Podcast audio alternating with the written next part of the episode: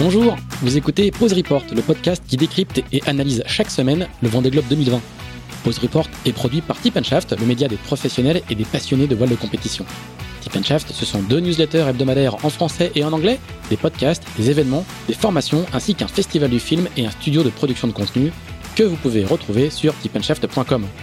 Je suis Pierre-Yves et je vous souhaite la bienvenue dans Pause Report. Cet épisode de Pause Report vous est présenté par Profurl. Profurl, c'est une marque historique de la course au large, propriété du groupe Richard, spécialisée dans les systèmes d'enroulement de voile comme les stockers, les emmagasineurs et les hook embrayons. Depuis plus de 40 ans, elle équipe toutes les classes des minios ultimes, et ses produits ont remporté la Transat Jacques Vabre, la Route du Rhum, le Trophée Jules Verne et le Vendée Globe.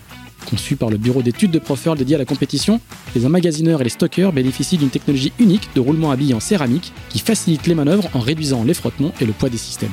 Un tiers des concurrents du Vendée Globe navigue avec des produits Profurl, dont Uberton sur Bureau Valley et Yannick Bestaven sur Maître qui se bagarre au sein du top 5 dans un finish incroyable.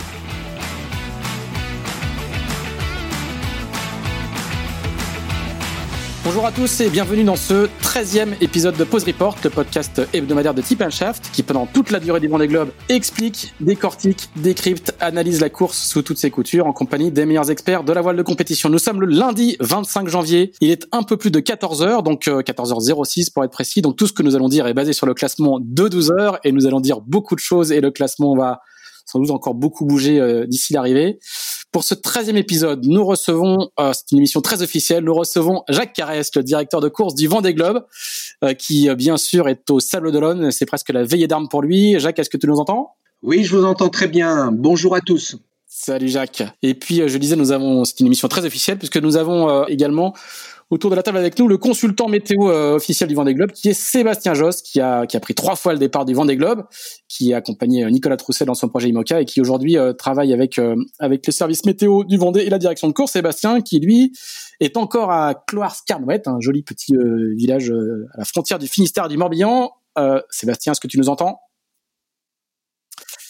Salut Sébastien. Et puis nous avons euh, Axel Capron, le rédacteur en chef de Tip Chat, qui est revenu dans sa villégiature rétaise. Il est de retour à l'île de Ré, euh, à proximité euh, des Sables d'Olonne, où il va aller à partir de demain, si mes informations sont bonnes. Salut Axel. Salut, exactement. La base arrière pour aller au Sable demain. Alors Axel, on a bien compris que l'heure était grave. La l'assaut final est engagé. Est-ce que tu peux nous décrire un petit peu, eh bien cette situation euh, assez incroyable? On est à un peu plus de 48 heures de l'arrivée, si tout va bien, avec ce, ce finish, euh, ce finish de folie, comme on l'a titré euh, vendredi dans, dans, dans.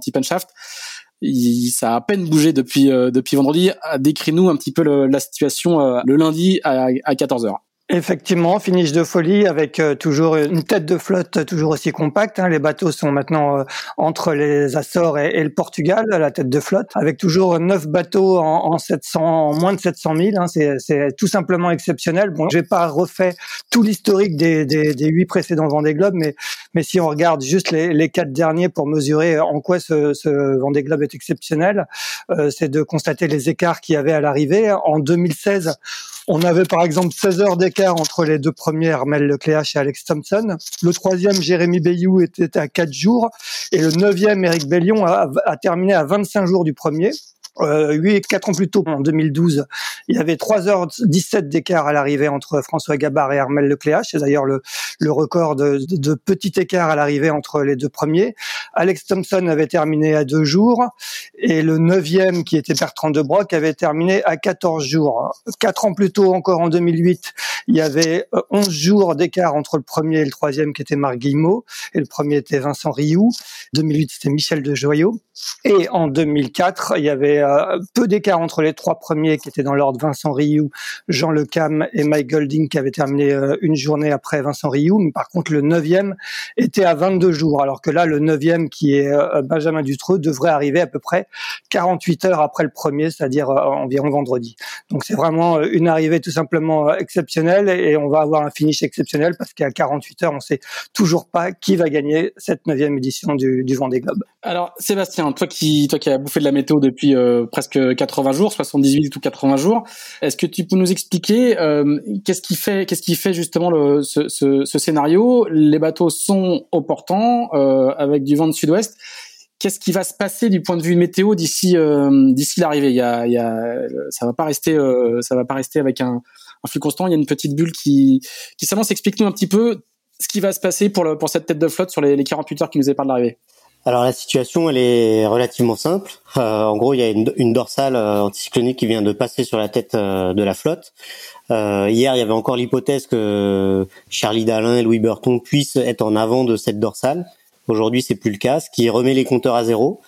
Donc maintenant, il y a deux options. Il y a une option qui est sur la route directe, qui tangente le Cap Finistère pour aller vers les Sables d'Olonne dans un petit flux de sud-ouest avec une accélération long du Cap Finistère qui est la route la voilà la plus directe mais pas la plus simple parce qu'il faut rester dans un petit couloir d'air et il y a le trafic maritime, le rail montant et descendant du Cap Finistère.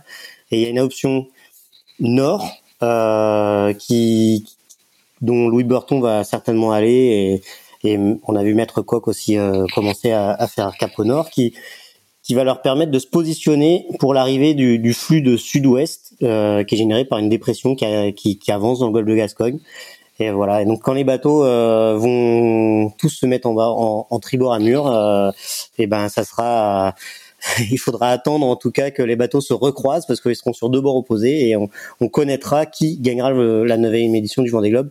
Et comme ils sont sur deux bords opposés, il suffit qu'il y ait 5 degrés de bascule d'un côté ou de l'autre et, euh, et ben ça sera un coup l'un ou un coup l'autre qui pourra passer devant le concurrent. Ça veut dire que les, micro-bascules de vent dans ce flux de sud-ouest pourraient euh, euh, décider du sort du Vendée Globe. C'est un tout, c'est un tout. Là, c'est vraiment euh, course de précision. Oui, ouais. C'est des empannages, mais évidemment, une fois que s'il y en a un en bâbord et un en tribord et qu'il y a 5 degrés d'ado ou 5 degrés de refus, ben ça peut ça peut faire un finish assez incroyable et on peut ne pas connaître le vainqueur euh, jusqu'à deux heures de la ligne de l'arrivée. Un peu ce qu'on avait pu voir sur la Volvo Ocean Race où où Dongfeng avait avait démarré au dernier moment et on a su 4 euh, heures avant qu'ils allaient qu'ils allaient certainement gagner la Volvo. D'accord. C'est comme une bonne vieille régate en baie de Quiberon quoi. C'est c'est la c'est la c'est la bouée en bas qui compte et euh, ils sont au portant, ils tirent d'abord Exactement, c'est ça, ça c'est le dernier bord de portant pour euh, pour gagner le Speed West France sauf que le bord il fait 700 000. et que le Speed West France il a duré euh, 80 jours. Exactement. J'avais cru comprendre qu'il y y y avait potentiellement sur le, une petite bulle ou en tout cas une, une zone de, un peu plus molle pour les, pour, pour les premiers qui allaient, qui allaient se, qui allaient se former sur l'arrivée. Je me suis trompé ou? Oui, moi c'est ça. En fait, c'est la, la, la, dorsale anticyclonique qui vient de leur passer dessus. Elle va avancer maintenant, elle est devant eux, et, et le, le sud-ouest, la dépression qui est derrière, pousse cette dorsale anticyclone vers les Sables d'Olonne, et bien après, elle ira vers, sur la sur la côte. Et donc les concurrents, ils butent quelque part, ils vont ils vont ils sont juste derrière, et s'ils vont trop vite, ils butent sur le sur cette dorsale, sur cette petite bulle anticyclonique. Et entre ces deux routes-là, il y a encore euh, 200 ou, ou plus euh, routes intermédiaires de routes pivot qui, qui arrivent à quelques heures près au Sable d'Olonne. D'accord. Euh, et, pour toi, le jeu est ouvert vraiment entre le entre les cinq premiers, c'est-à-dire jusqu'à Maître jusqu'à Yannick Pestaven. Yannick peut lui-même encore euh, finir premier en réel. Oui. Alors aujourd'hui sur le routage, euh, c'est celui qui a le plus de, retard de par sa position. Mais l'effet de course, et on en connaît, hein, c'est pas fini. Il peut, peut, y avoir des avaries, des ovnis, des manœuvres ratées, des cocotiers, la pression montant. chacun est pas égaux à gérer cette pression en plus qui plus est avec l'enjeu euh, qui est à la clé, euh, qui est gagner le Vendée Globe. Donc tout est possible. Euh, voilà, on n'est pas armé pareil dans ces situations-là, et, et, il peut y avoir des imprévus, il peut y avoir un filet, n'importe n'importe quoi. Voilà, tout est possible.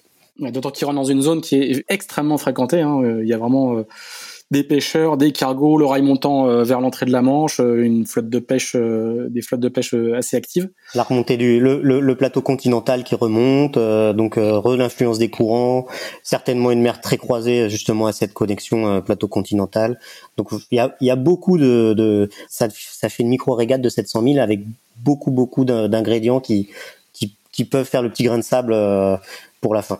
Axel. Sébastien, si, si, on te demande de, de, te mouiller quand même, si, quel, quel, quel est pour, pour toi aujourd'hui, à 48 heures environ de l'arrivée, le, le mieux placé pour, pour remporter ce, ce 9e Vendée Globe? C'est très, franchement, c'est très difficile. Euh, l'option, euh, je, l'option Nord me semble plus facile, plus cohérente parce qu'elle est, elle est plus grossière. Euh, maintenant, euh, l'option du Cap Finistère, elle est, elle est pas à négliger non plus parce que c'est voilà, ça, on, on, voit que ça joue euh, l'arrivée, la, ça jouera à une heure près et, et c'est très difficile. Aujourd'hui, je ne saurais pas vraiment choisir. tu, tu, disais tout à l'heure que, que, Louis Burton allait sans doute choisir l'option Nord. Ça veut dire que les, deux seuls qui vont, qui vont peut-être rester sur l'option Cap Finistère, c'est Charlie et, Boris? Les heures à venir nous le diront. Pour l'instant, ils n'ont pas encore empanné. Voilà, peut-être qu'ils attendent le prochain fichier. Il y a un fichier à 18 heures qui doit tomber. Euh, et on sait que voilà, toutes les routes intermédiaires, elles sont pas non plus à, à, jeter ou à mettre à la poubelle. Donc, euh, c'est pas parce que euh, ce soir ils n'ont pas empanné que que, que c'est fini. Voilà, c'est tout vraiment tout est possible. Faut faut c'est le dernier croisement qui compte et le dernier croisement qui compte, ça sera à quelques milles des Sables d'Olonne. Ouais, dans, ces, dans ces conditions, 700 derniers milles à, courir, là, les 700 derniers milles, ça va pas du tout dormir sur les bateaux. Il faut quand même arriver à, trouver le, temps de faire des micro-siestes pour garder sa, lucidité. Dans quel état d'esprit euh, tu, penses qu'ils sont euh, tous à les, les cinq premiers? Il y a quelques jours, hein, c'est voilà, le mode Figaro, hein, que Charlie connaît bien, c'est savoir rester lucide tout en étant performant. Euh, mettre de l'intensité, euh, pas faire l'erreur qui tue. Euh, voilà, garder la tête froide, le sang froid, c'est donc là, c'est sûr que c'est des micro siestes, mais c'est aussi bien se connaître et, justement pas pas se prendre pour un super héros. Il reste 48 heures.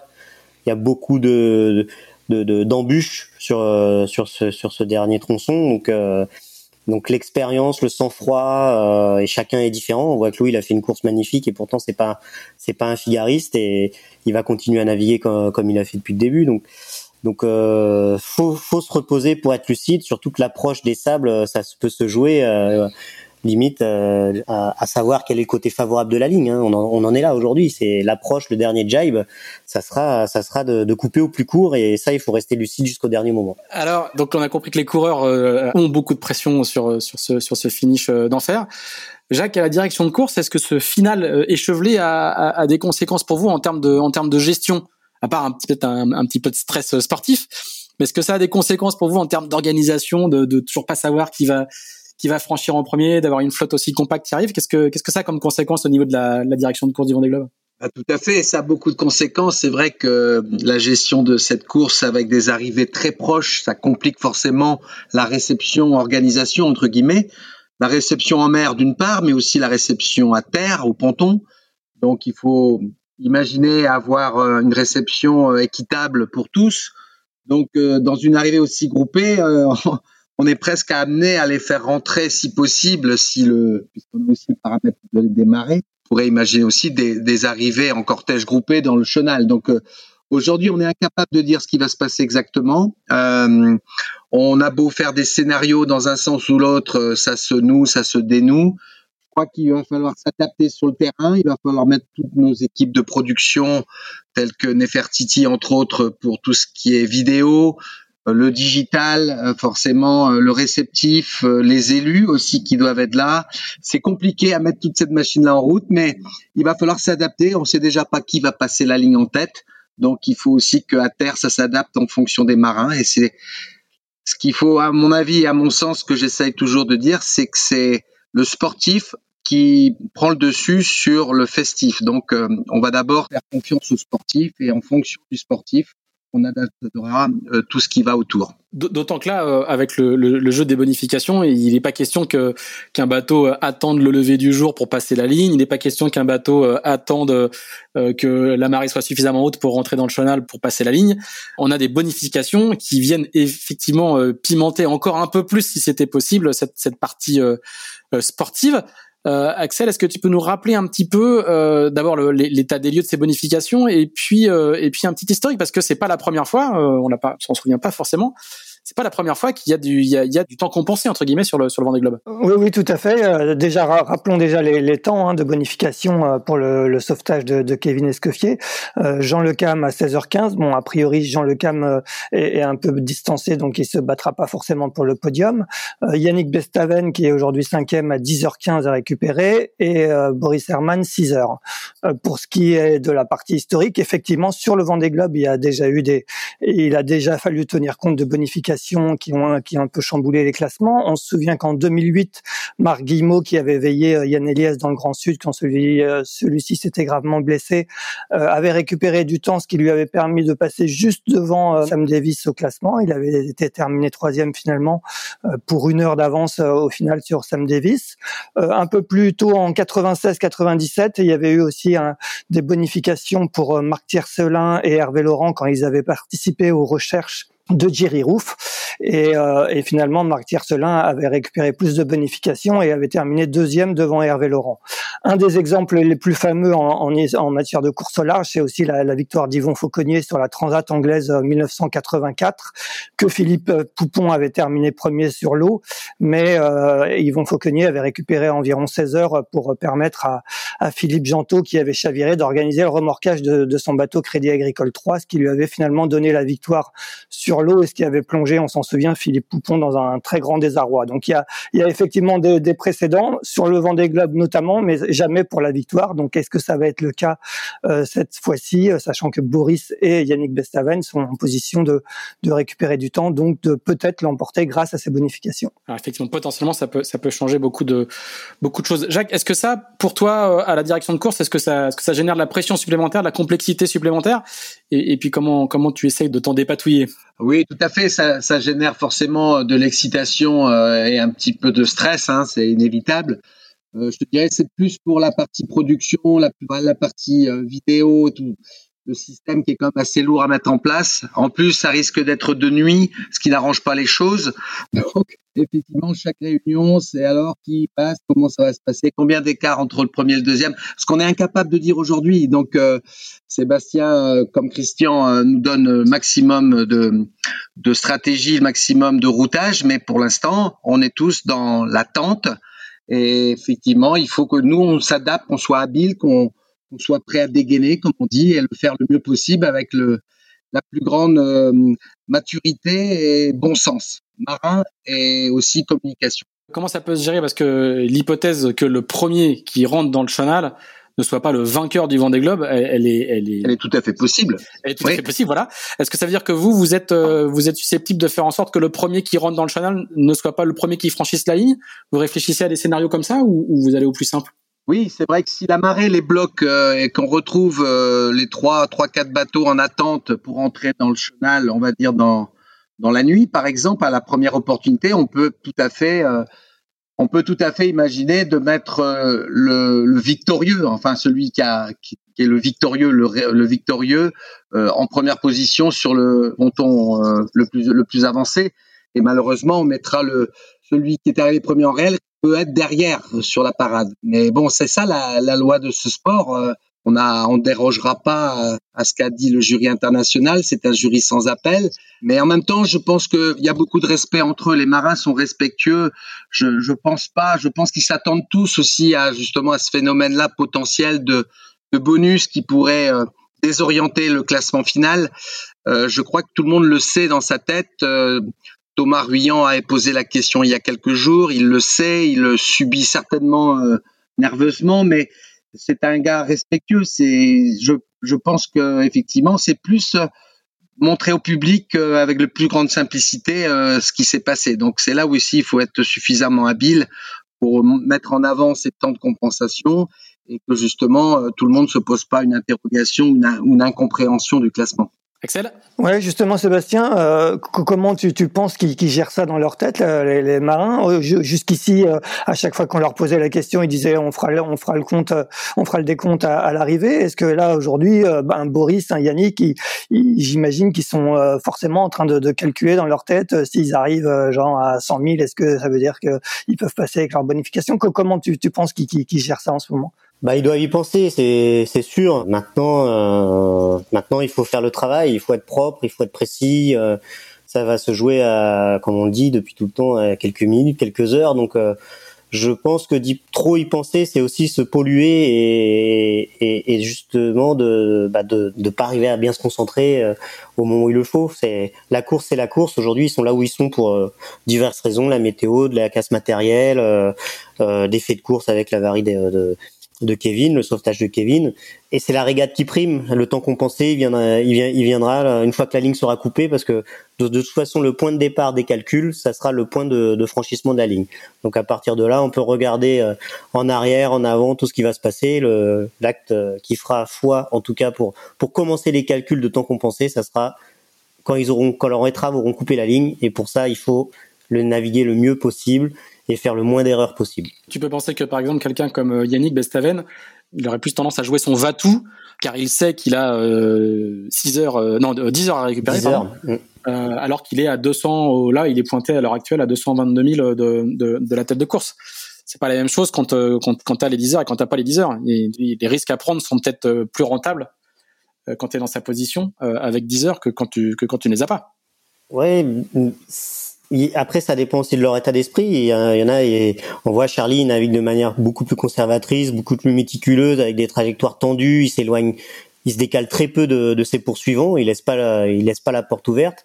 Quelqu'un comme Louis ou comme Yannick euh, nous ont montré qu'ils qu'ils n'hésitaient pas à se décaler, euh, du, on va dire, du flux qui les, qui les suivent.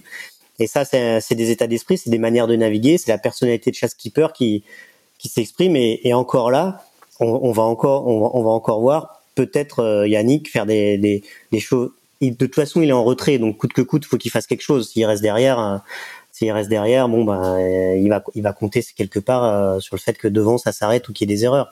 Donc oui, selon leur position et selon peut-être un peu leur bonus, mais mais le le, le, bonus, aujourd'hui, tant qu'on n'a pas le temps de référence, entre guillemets, il, il sert à rien. Donc d'abord, il faut qu'il fasse le meilleur chrono et après, le bonus sera, une vraie bonification s'ils font un, un, chrono médiocre pour X raison, enfin, en tout cas, qu'ils crament du temps pour X raison, bah, ce bonus, quelque part, ils font comme la neige au soleil. D'accord. Je, voudrais juste revenir sur le, les heures d'arrivée possibles dans le dans, dans le dans le chenal, hein, parce que donc on est parti sur une arrivée euh, mercredi. Vous me dites si je dis une bêtise, un mercredi plutôt en fin d'après-midi.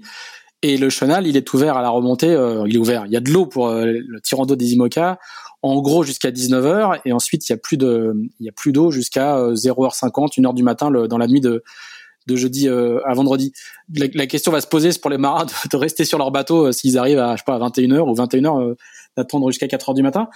toi Jojo, tu ferais quoi? Tu aurais ras le bol, tu voudrais remonter à terre le plus vite possible ou tu, tu serais prêt à rester encore 4 heures de plus dans ton bateau à patienter pour pour faire la remontée du chenal qui pour l'instant sera un chenal plutôt plutôt désert? Ah bah je crois que euh, moi je resterai sur mon bateau parce que le, un tour du monde, on, est parti du ponton, on revient au ponton.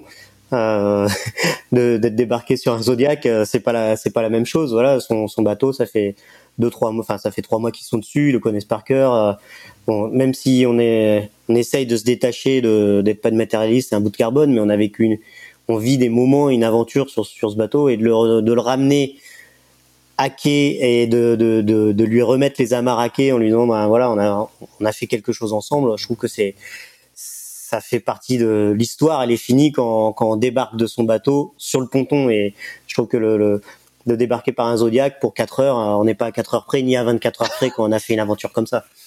Axel oui, Jacques, est-ce que tu peux nous dire justement quels sont les différents scénarios euh, sur lesquels vous, vous travaillez sur les remontées de Tu disais tout à l'heure, c'est euh, peut-être que vous allez en mettre trois d'un coup. Là, là, si le premier arrive avant 19h et que la, et que la marée empêche les autres de, de, passer, comment, vous allez gérer ça un petit peu? Oui, tout à fait. C'est, pour ça qu'il y a plein de scénarios. C'est vrai que si le premier arrive euh, avant la fermeture de la marée, on va dire, forcément, on va le laisser rentrer. Je crois qu'on peut pas un bateau qui arrive avec la bonne marée, on va le laisser rentrer. Après, comme disait Sébastien, euh, c'est vrai que c'est pas du tout la même chose de rentrer en semi-rigide au ponton qu'avec son bateau. Et je pense que tout le monde a envie, à mon sens, tout le monde souhaite monter euh, au Sable d'Olonne, au, au, ponton d'honneur avec son bateau. Donc, euh, d'un autre côté, celui qui arrive juste avant pour passer la marée, ça serait très difficile de le bloquer, à mon sens. Donc, euh, c'est un, un des scénarios. Euh, supposons que ce soit Charlie qui arrive le premier et à la marée, je ne vais pas lui demander de passer une nuit supplémentaire dehors, je vais le faire rentrer et puis il y aura une première réception. Il sera peut-être pas le victorieux, mais en tout cas, il sera le premier au ponton et ça, je peux pas lui empêcher. Par contre, si son choix c'est de rester avec les autres, parce que ça va peut-être se jouer à un quart d'heure, une demi-heure près, hein, on n'a pas envie non plus euh, faire talonner les bateaux, d'autant plus qu'il peut y avoir de la houle et il faut, aussi considérer ce petit pilotes supplémentaires. Faut, faut surtout pas faire de bêtises. Donc après, je pense que c'est pour ça qu'on a une réunion avec chaque team. On, commence d'ailleurs ce, cet après-midi à 16h, les premières réunions des premiers. Et on va d'une part écouter un petit peu les teams et on prendra notre décision sans, sans forcément, sans la prendre sans concertation un, joli, euh, un joli casse-tête en prévision. Euh, Jacques, bien sûr, c'est un casse-tête. il y a, il y a, il y a un petit, euh, il y a une petite couche supplémentaire aussi, c'est que pour l'instant, le public n'est pas autorisé à être sur les quais, euh, les quais du, du Chenal des Sables. Oui. Euh, il l'est encore moins si c'est après 18 heures parce qu'il y a, il y a le, il y a le couvre-feu. Le maire des Sables a écrit au président de la République pour dire, écoutez, faites un, faites un geste quand même. C'est pas une histoire comme, comme toutes les autres et ils nous ont tellement fait rêver qu'on leur doit bien ça. Où est-ce que ça en est aujourd'hui? Est-ce que, est-ce que tu as vu un peu de, un peu de détente du côté de la préfecture ou on reste sur un scénario euh, ferme qui est euh, euh, personne sur les quais et, il y aura juste les habitants de la Chaume à leurs fenêtres Bah écoute, de mon côté, je n'ai pas l'information. C'est vrai que je ne suis pas aussi près de tout ce qui est élu. C'est plutôt Laura Le Goff qui qui aurait les, les, informations si elles sont nouvelles. À ma connaissance, aujourd'hui, c'est bloqué. Euh, Est-ce que les courriers qui sont encore très récents vont faire évoluer euh, la balance dans dans le sens qu'on le souhaiterait tous? Je ne sais pas et je peux pas à cette heure-ci je peux pas te le dire. Euh, Laura peut-être peut-être dans la confidence de quelque chose. En tout cas, elle me l'a pas dit. D'accord. Axel? Ouais, Sébastien, toi, quel est un peu ton avis euh, sur la question? Tu, tu, tu as pas les, les, clés de la décision, bien évidemment, mais est-ce que tu penses qu'il faut quand même permettre un peu au public de, de participer? J'imagine, pour les marins qui, qui sortent de 80 jours d'une régate intense comme celle qui vivent en ce moment, ça va être forcément très très frustrant de, de remonter chenal sans, sans public du tout. Oui, mais la situation est particulière de par euh, la pandémie. On a déjà de la chance que le Vendée Globe ait eu lieu. Alors, euh, on n'a pas eu, il n'y a pas eu le public euh, comme on a pu le connaître euh, à la sortie du chenal. et je crois qu'au retour, il faut aussi éventuellement accepter qu'il n'y ait pas de, de public au retour. la situation est quand même difficile. On parle peut-être d'un confinement à, à, venir, donc ça serait ça serait presque capricieux de, de, vouloir avoir du monde et pas de pas regarder l'intérêt général. Donc je crois que le fait que l'épreuve ait eu lieu, c'est ça qu'il faut retenir, qu'il y ait un vainqueur, qui est justement un finish incroyable c'est super, c'est magique. Euh, le fait qu'il n'y ait pas beaucoup de monde sur sur les quais, ben c'est différent, mais on voit que dans les stades de foot c'est la même chose, dans les pour le rugby c'est la même chose. Donc euh, déroger à cette règle euh, dans une situation aussi compliquée, euh, voilà, c'est c'est voilà c'est c'est bon, pas à nous de, de, de, prendre la décision évidemment, mais faut faire attention à ça. Déjà, soyons chanceux et regardons la chance qu'on a eue de que l'épreuve ait eu lieu. Parce qu'il y a quelques il y a quelques mois on n'en était pas là. Effectivement.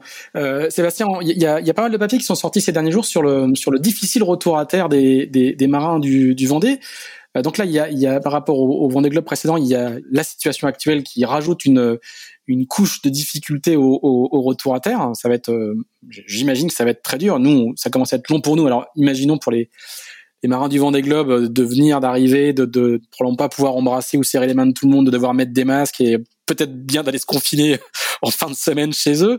Euh, mais en plus, il y a euh, l'intensité de la bagarre qui aura eu lieu jusqu'au bout. Toi, quel, com, comment t'avais euh, quand tu avais euh, sur ton premier Vendée Globe, comment comment t'avais vécu cette euh, ce retour et les et, et, ces, et, ces, premiers jours à terre, les, les contrairement à ce qu'on pense, c'est pas c'est pas forcément facile, quoi. Non, c'est pas facile, mais alors moi, mon premier Vendée Globe, j'étais bisu, euh, j'arrivais cinquième, c'était un rêve éveillé. Là, c'est pas tout à fait le même scénario. Là, ils se battent pour la victoire. Donc, le, retour à terre, il est difficile parce qu'on était, on est dans notre bulle pendant pendant trois mois. On, on économise l'eau, on économise l'électricité, la nourriture. Euh, des fois, on vit un peu comme des comme des animaux. Et je crois que c'est important, c'est l'entourage qui est important, c'est c'est retrouver, bah, voilà, ses proches, ses amis euh, et son cocon. Et plus et quand ça se passe, c'est vrai que l'entourage doit aussi accepter le côté euh, bah, qu'on a été enfermé pendant pendant trois mois, mais on est tous différents là-dessus. Hein. Il y a des gens qui vont être très ouverts, il y en a d'autres qui vont qui vont atterrir plus doucement, qui vont vouloir être tranquilles, peut-être même faire un petit sas de décompression euh, euh, à côté.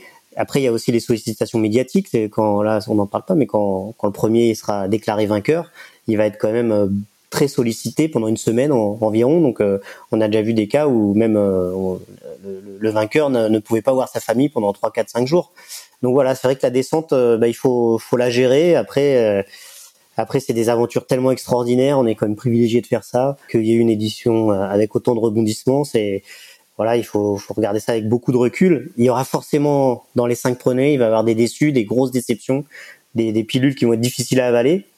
Comme disait Jean tout à l'heure, il y a trois places qui les intéressent, qui l'intéressent, c'est 3, 5 et 8. Le reste, deuxième, c'est le regret de pas être premier, et quatrième, c'est la place de, c'est celui qui est pas sur le podium. Donc et ça sera difficile, mais on est tous on est tous différents pour pour accepter ces situations. Axel.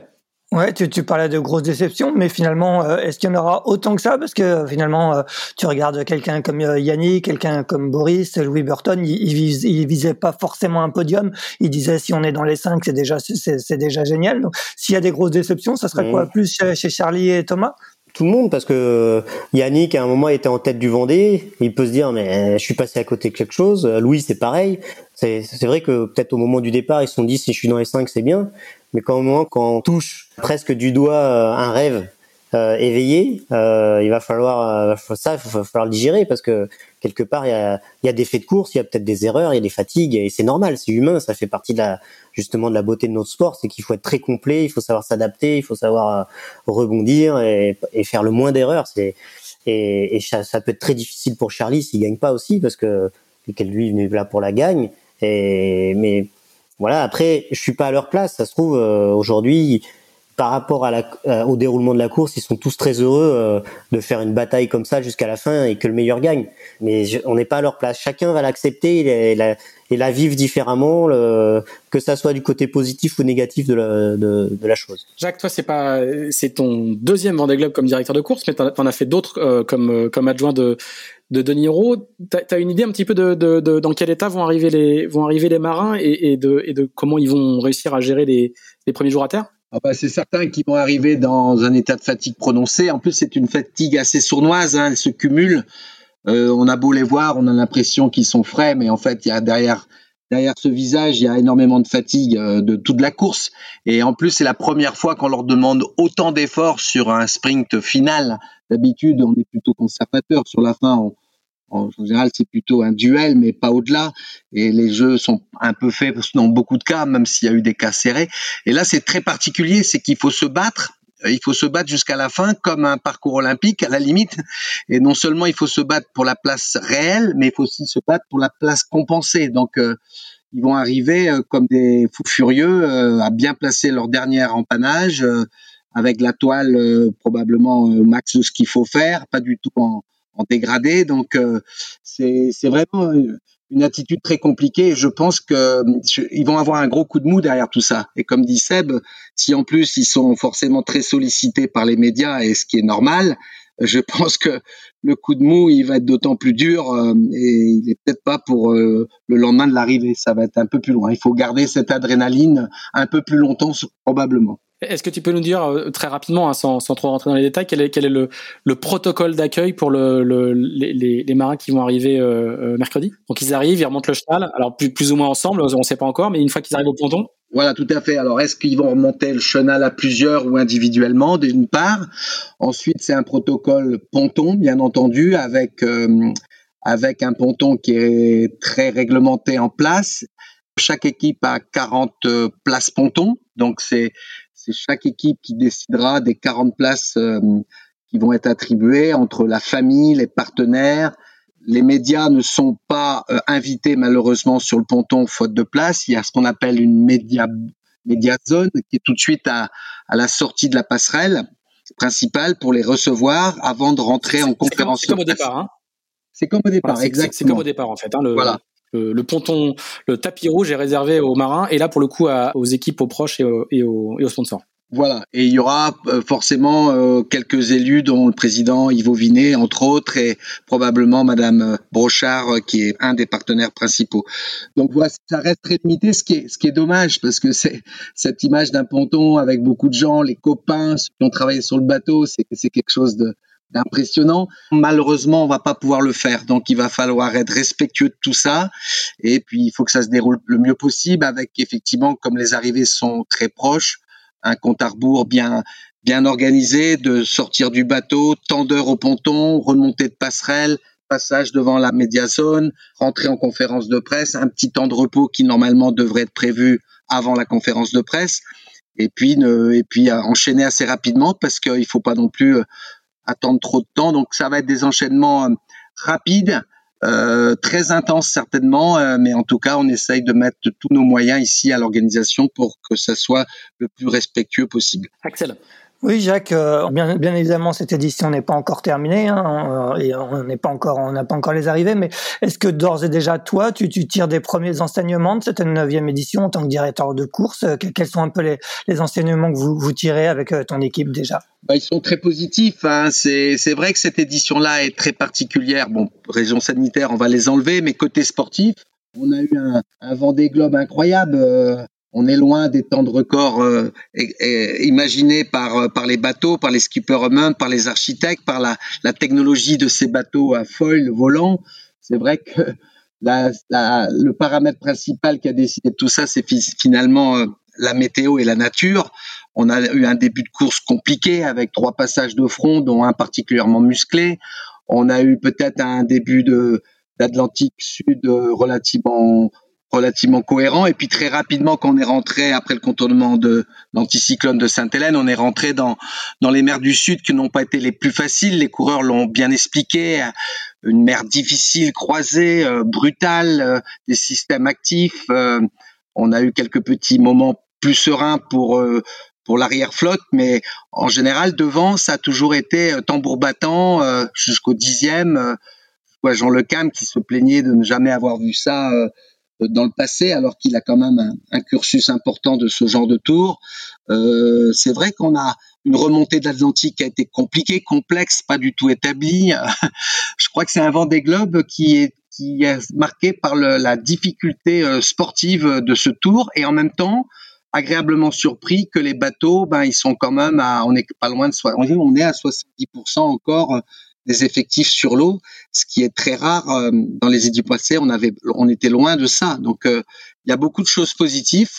Euh, c'est un Vendée Globe assez unique, magique. Ils sont tous uniques, mais celui-là aura peut-être un, un goût particulier aussi sportivement et puis aussi humainement avec cette fameuse histoire de récupération de Kevin qui était en détresse complète. Donc, un Vendée Globe fort, fort, fort. Et pour nous, forcément, c'est un Vendée Globe qui, qui restera marqué dans beaucoup, beaucoup des esprits, que ce soit organisateur ou, ou spectateur. Est-ce qu'il y a un peu de, déjà de, de, de, soulagement chez vous euh, d'avoir vu passer les, les deux derniers euh, le Cap Horn hier hein, C'est Alexia Barrier à Roussela qui ont, passé à, leur tour le Cap Horn. Il n'y a, a, plus euh, du tout de, de marins dans le Grand Sud. C'est comment réagit à la direction de course quand les derniers ont franchi le Cap Horn? Complètement, tu as raison, Axel. C'est c'est toujours un soulagement quand tout le monde rentre vers la civilisation. Euh, il y a plus de bateaux, s'il y a des s'il y a des avaries graves. Maintenant dans l'Atlantique, on a plus de possibilités euh, de, de répondre rapidement à ces avaries-là, alors que tant qu'ils sont pas passés au niveau du Horn, eh ben ça reste un endroit isolé, dangereux où il y a personne, où on peut compter que sur sur soi et sur éventuellement un concurrent voisin. Donc les derniers restent toujours les plus fragiles. Et c'est pour ça que même si on était très très dans l'actu de, des pronostics d'arrivée. On regardait tous la carto vers l'avant, vers le haut, de, vers le haut de l'arrivée. Eh ben, il fallait pas oublier ces, ces deux derniers bateaux, voire même le troisième bateau, euh, puisqu'il y avait Samantha aussi, même si à leur course était dans ces parages-là il n'y a pas très longtemps encore. Et c'est vrai qu'il faut faire attention. Les, les derniers sont souvent les plus fragiles et ce virage au horn est pour nous direction de course et organisation en général forcément un, un certain soulagement. Tout le monde rentre du bon côté pour rentrer vers la porte de la maison. Jacques, est-ce qu'il y a, est-ce déjà, tu vois déjà, toi, des, sans déflorer de secrets, est-ce que tu vois déjà des points d'amélioration possibles pour le, pour le prochain Vendée Globe? je sais que la course n'est pas arrivée, mais on te pose déjà ce genre de questions. non, mais bien sûr, tu as raison. Je crois que chaque édition apporte euh, des réflexions. Euh, on a parlé aussi des réflexions au niveau de la sécurité, du matériel sécurité. C'est chaque avarie, chaque gros système comme ça douloureux nous permet de réfléchir différemment. Euh, on a parlé des positions des, des de survie, de ce qu'on appelle aussi ce qui est ce qui est scellé, ce qui est amarré, le, le grab bag, tu vois tout ça. On a, on a déjà même fait des, des avenants à ce sujet pour parce qu'il faut être actif dans la réflexion et c'est souvent les les choses vécues qui sont les meilleures parce que ça fait réfléchir deux fois plus vite. Absolument. Déjà, ce Vendée Globe nous donne euh, des des reculs et, des, et un bon un bon rétex pour euh, améliorer et puis surtout aller de l'avant et sans oublier qu'une des priorités, forcément, c'est de gagner toujours en sécurité, même si on va plus vite. Sébastien, toi, tu as été impliqué de très très près, tu as suivi très près la course, forcément, puisque étais, tu faisais le consulting pour euh, météo pour, pour la, la direction de course. Qu'est-ce que toi, tu retiens de ce Vendée Globe, sachant que c'est l'un de tes objectifs pour 2024 Donc, peut-être une, vision moins macro, mais peut-être plus micro. Qu'est-ce que toi, tu retiens euh, de ce Vendée Globe qui va te servir pour ton, ton futur projet? Que tout est possible. que que non, mais que tout est possible. C'est vrai que avant le départ, on fait toujours des pronostics. Euh, on a, voilà, aujourd'hui, euh, ben, on voit Jérémy qui avait un rétro-planning parfait, qui, qui, n'a pas pu faire le Vendée Globe comme il avait envie. Pareil pour Alex Thompson et, et à la fois euh, il y, en a d'autres qui ont réussi avec le, la, à, peu près la même approche. Donc voilà, ça, ça permet de prendre du recul, de, bah, de se rendre compte que ça reste une aventure que la performance c'est une chose, mais que la, la, sécurité c'est quelque chose qu'il faut pas qu'il faut pas mettre de côté, et que le Vendée Globe ça reste un marathon. Alors même si on a des bateaux qui vont de plus en plus vite, que le record absolu n'est pas forcément le, le ou la performance absolue n'est pas forcément euh, tout le temps euh, liée euh, au Vendée Globe. Même si on pouvait croire ça euh, euh, avec les deux dernières éditions. On a vu que les records euh, tombaient quasi d'une cinq jours à chaque fois, et on s'attendait à ça aussi sur cette édition, et c'est pas le cas.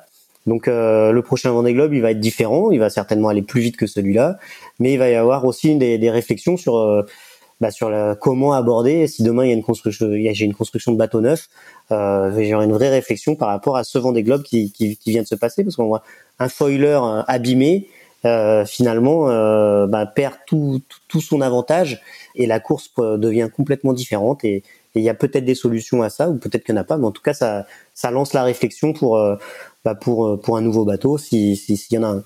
Ça va faire construire un bateau neuf mais à dérive. Non, non, j'en suis pas là parce que c'est quand même des foilers à l'arrivée et même les foilers clopi clopon sont des vainqueurs potentiels du, du Vendée Globe. Donc le, le foil, il n'y a pas de doute que le que le foil est l'avenir de, de, la voile euh, en général, euh, que ça soit au large pour une course marathon ou pas, mais mais voilà, en tout cas. Et puis ce qu'il faut voir, c'est que la préparation de, ce Vendée Globe là, elle a quand même été aussi beaucoup écourtée par par la pandémie. Hein. Les bateaux sont pas retournés à l'eau quand c'était prévu, donc ils ont ils ont pas eu euh, autant de temps que, que nécessaire pour pour se préparer. Et donc tout ça, c'est c'est à prendre. Voilà, c'est faut prendre du recul et et, et, voir comment on aborde euh, une campagne Vendée Globe parce qu'en fait c'est vraiment faut penser campagne Vendée Globe combien de temps ça prend pour construire un bateau combien de temps ça prend pour le fiabiliser. Le fiabiliser c'est lui faire faire des transatlantiques et donc ça c'est c'est pas anodin dans une saison parce que une transatlantique c'est un mois donc le faire en entraînement c'est pas forcément si facile que ça si, si on suit le calendrier euh, de, de la course au large et voilà c'est tout ça qui qui, peut faire la réussite. Et là-dessus, encore, rien n'est écrit dans le marbre, parce qu'on voit que la préparation de Boris, de Louis et de Charlie sont diamétralement opposés les unes aux autres. Donc il n'y a, a, pas de vérité vraie là-dedans. Excellent. Ouais, j'imagine, Sébastien, que tu as regardé quand même de près les performances des, des, des nouveaux bateaux. Est-ce que bah, il y avait quatre architectes différents sur ces, sur ces nouveaux bateaux, sur ce Vendée Globe? Est-ce que toi, il y a, y a, des performances qui t'ont plus marqué les, les, unes que les autres? Si, si tu devais faire aujourd'hui un, un, nouveau bateau, vers quelle, vers quelle option tu, tu irais? Bah, Difficile à répondre parce que le finalement le match euh, de ces bateaux on a on l'a pas vu euh, ou très peu vu euh, pour pour différentes raisons. L'effet de course la météo la, la, casse.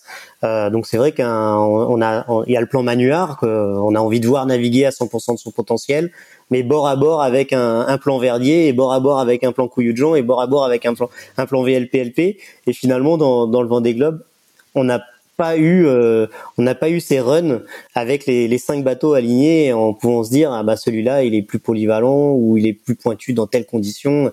Donc on a encore, on a encore beaucoup d'interrogations de ce côté-là, je pense. Donc c'est pas facile. Euh, voilà, un truc qui est sûr, c'est que les nouveaux les foilers dernière génération, ils sont capables de faire des, des moyennes incroyables, hein, que ce soit les, les quatre architectes.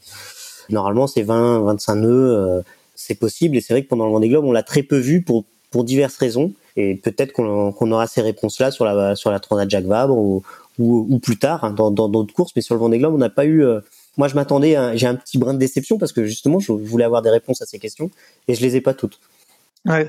Ce qui veut dire finalement que, vu la complexité de, de plus en plus importante de, de ces bateaux, c'est des bateaux qui demandent encore plus de, de temps de, de, fiabilisation, de, de maîtrise. Euh, euh, avant, on avait un bateau qui pouvait euh, être mis à l'eau deux ans avant le Vendée Globe et qui était performant, qui gagnait le Vendée Globe. Là, ça sera peut-être pas le cas. C'est des bateaux qui nécessitent plus de, de temps de mise au point. Ça, c'est un fait. Oui, je pense que les, bah voilà, les, les, les foilers, ça, ça devient des bateaux qui, qui dans certaines allures euh, ont un comportement de multicoque. On, on, peut faire des pointes à 35 nœuds avec un, un, nouveau foiler, faire des moyennes de 26 nœuds, c'est pas c'est pas rien. Euh, maintenant, il y a des, on se rend compte qu'il y a des problèmes de structure, de tenue des foils, euh, et ça, il faut, faut certainement plus de transatlantique, plus de temps, plus de courses un petit peu en amont. Maintenant, vous allez me dire, bah oui, mais Charles, il c'est ce qui s'est passé, et pourtant, il a eu un problème. Et il n'y a pas de, c'est voilà, c'est toutes les, réponses, on les a pas toutes aujourd'hui, mais le temps passé en mer, pour moi, c'est ma conviction, hein, c'est mon point de vue. Ça peut être différent pour d'autres, mais c'est que le temps passé en mer à faire des transatlantiques, c'est le juge de paix pour euh, euh, partir en confiance avec son bateau. Et ça, c'est c'est le point de vue de Seb Joss. Euh, d'autres vont préférer faire de la performance et avoir un bateau plus pointu et, et peut-être ne pas naviguer trop au large parce que c'est vrai qu'au large quelque part on dégrade la performance.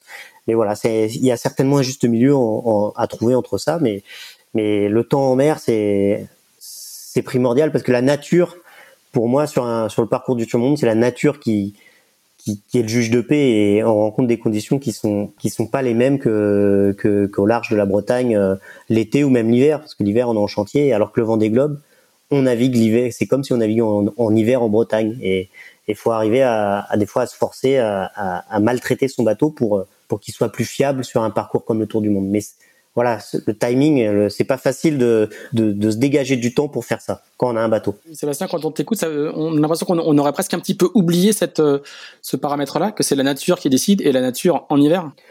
Non, on l'oublie pas. On, on l'oublie pas, mais c'est vrai que on est, on est tous euh, captivés euh, quand on voit les bateaux naviguer euh, sur, euh, au large de l'Orient, foilant, euh, foilant l'air, étrave à 4 mètres au-dessus de l'eau, à des moyennes de 25 nœuds, 27 nœuds. Et, et, et, on se dit que si on arrive à maîtriser le vol comme ça dans ces conditions-là, on s'adaptera justement quand les conditions sont plus sont, sont plus dégradées. Et c'est parce qu'on est tiré vers le haut et c'est normal, c'est l'évolution de la, la, course au large, elle est comme ça. On est sinon, comme tu dis, on aura encore des bateaux à dérive euh, et on naviguerait encore avec les bateaux d'il y a, huit ans ou, ou, plus. Et on est tiré vers le haut, c'est normal. La, la, la performance, elle nous, elle, nous pousse à aller vers ça. Maintenant, euh, bah maintenant, il, il, faut, il faut, arriver. C'est une histoire de compromis, de curseur, et, et ben on y va un petit peu à tâtons. Et là, y a, là, on va tirer des conclusions certainement de ce Vendée Globe là.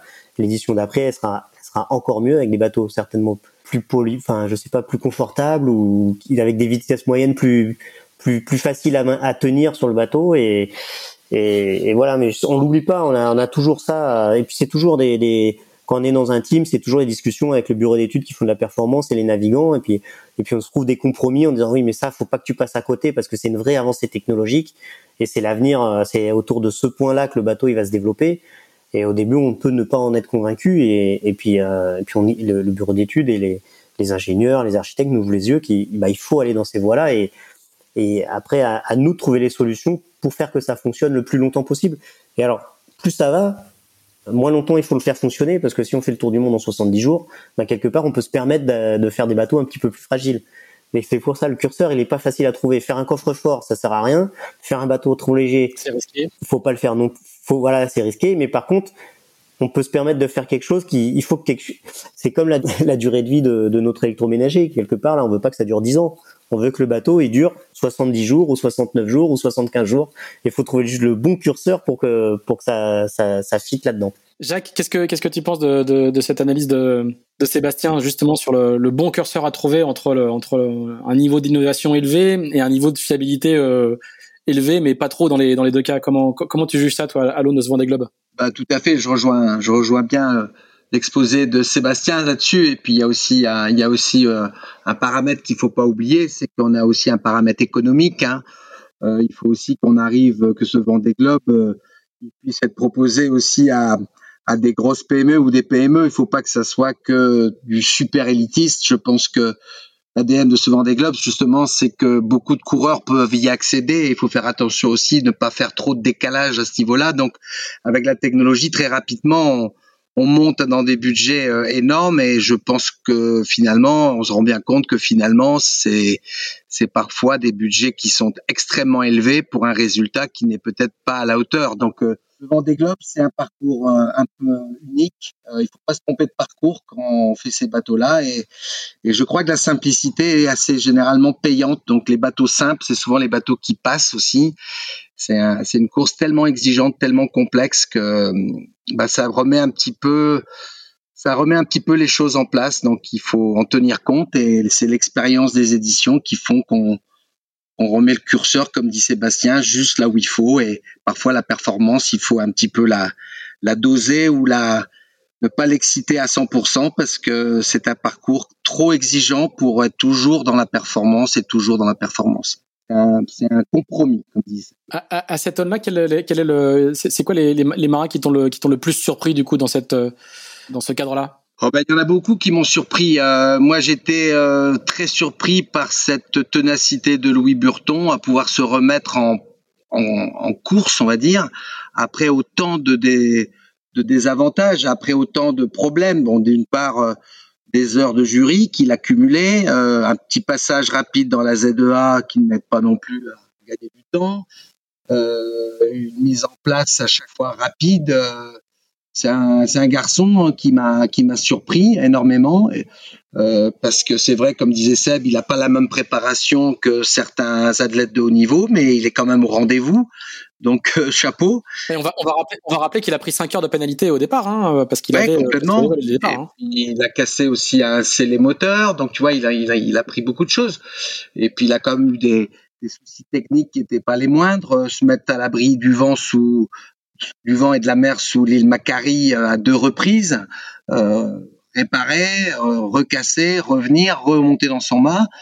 Bah, il faut être, je pense que mentalement aussi, les marins ont énormément progressé. Hein, ils ont, c'est des gladiateurs, hein, il faut avouer quand même, parce que moi je suis impressionné par cette, par ce côté physique et mental dans beaucoup de cas, même chez les bateaux les moins performants techniquement je prends le cas de Pip Air, qui est une qui est une femme qui qui m'a beaucoup étonné aussi par euh, sa façon de de se remettre en route et je trouve ça chouette. Il y a il y a un condensé de beaucoup de choses.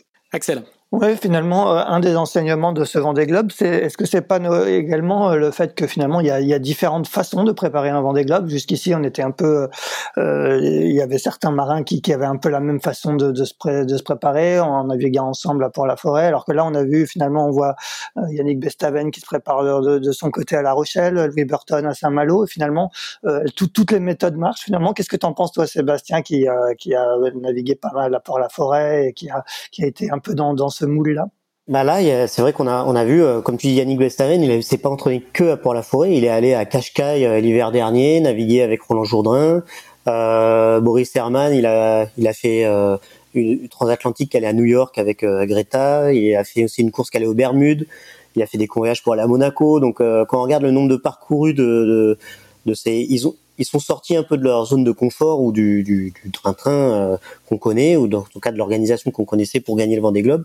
Et ils ont fait à leur manière et on se rend compte que bah, qu'aujourd'hui c'est pas c'est bien quoi. Voilà il y a, y a, différentes manières d'aborder.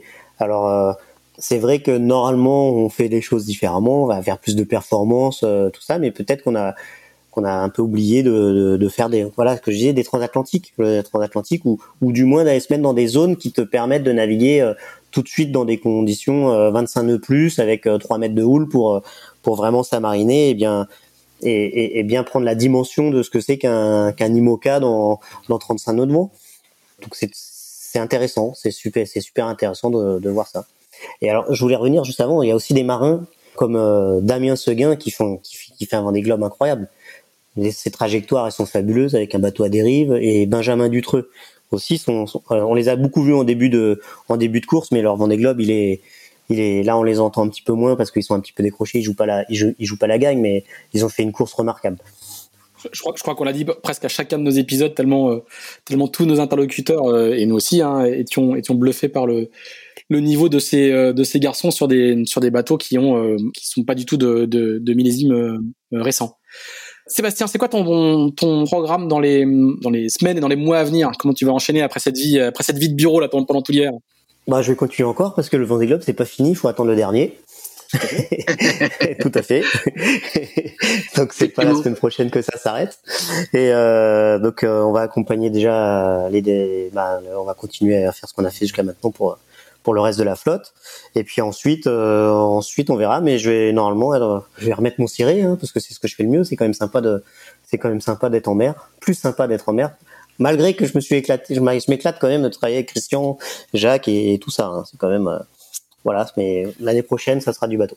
On va te, on va te voir sur sur la Jacques Vabre avec euh, avec Nicolas ou parce que Nicolas Luneven, lui, vous a dit qu'il ne ferait pas la Jacques Vabre avec Nicolas Troussel. Vous étiez tous les deux embarqués avec lui pour la, la préparation de ce Vendée Globe. Est-ce qu'il est qu'il faut en conclure que c'est toi qui embarques avec lui? Je sais pas. Je sais pas encore. tout est possible. Tout est c'est comme l'arrivée, c'est comme l'arrivée du Vendée Globe. Tout est possible. C'est les trucs euh, d'une semaine à l'autre, tu peux changer. Les scénarios euh, sont différents euh, toutes les 24 heures. Très bien. On a des chances de te voir sur euh, The Ocean Race Europe, j'imagine. Sur un ultime, The Ocean Race Europe, euh, The Ocean Race tout court, on verra. Partout. Il est disponible. Parlons du Vendée Globe. Finissons le Vendée Globe, après on verra. C'est un vrai professionnel, même quand il communique. Eh bien, eh bien, écoutez, euh, merci beaucoup. On va, on va, vous laisser retourner à, la gestion de ce final euh, assez incroyable. Jacques, merci beaucoup. Bon courage pour euh, pour la gestion subtile de ces arrivées où il y a autant de, de logistique que de sportifs. Et puis, et puis Sébastien. Merci à toi aussi. Et puis Axel, bah, nous on se retrouve encore pour un numéro. On va quand même faire un numéro bilan le, la semaine prochaine, normalement, euh, on devrait avoir une bonne partie de la flotte qui est arrivée et on, espère qu'on aura euh, encore plein de choses à raconter. Merci à tous les trois. À bientôt. Merci à vous. à bientôt. Merci à vous. À très bientôt. Au revoir.